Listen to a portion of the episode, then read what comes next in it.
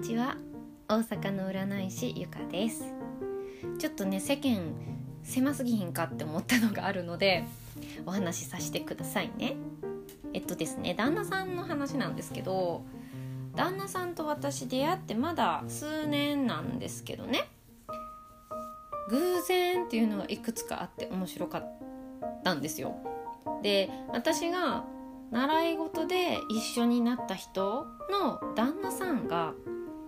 うちの主人とたまにソフトボールをする同じチームの仲間だったんですね。それも途中で気づいてびっくりして、で次に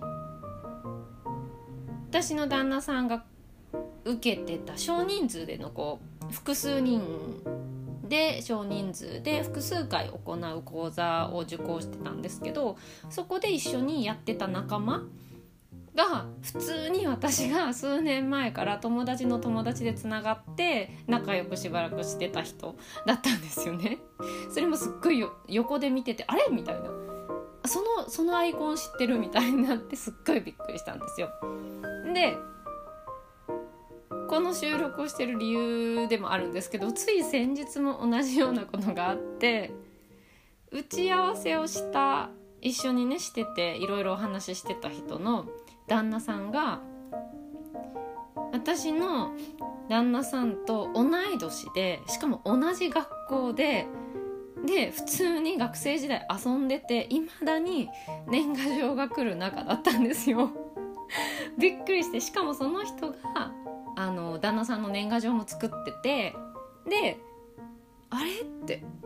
すごい見覚えのある4文字の漢字なんだけどみたいになって、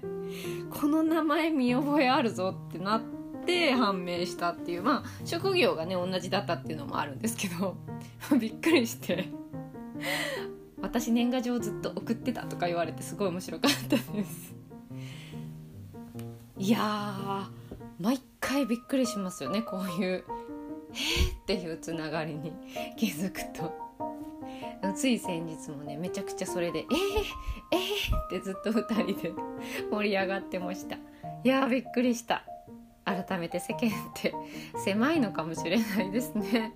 面白かった。皆さんもそんなことあります？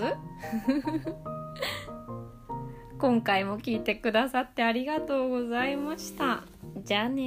ー。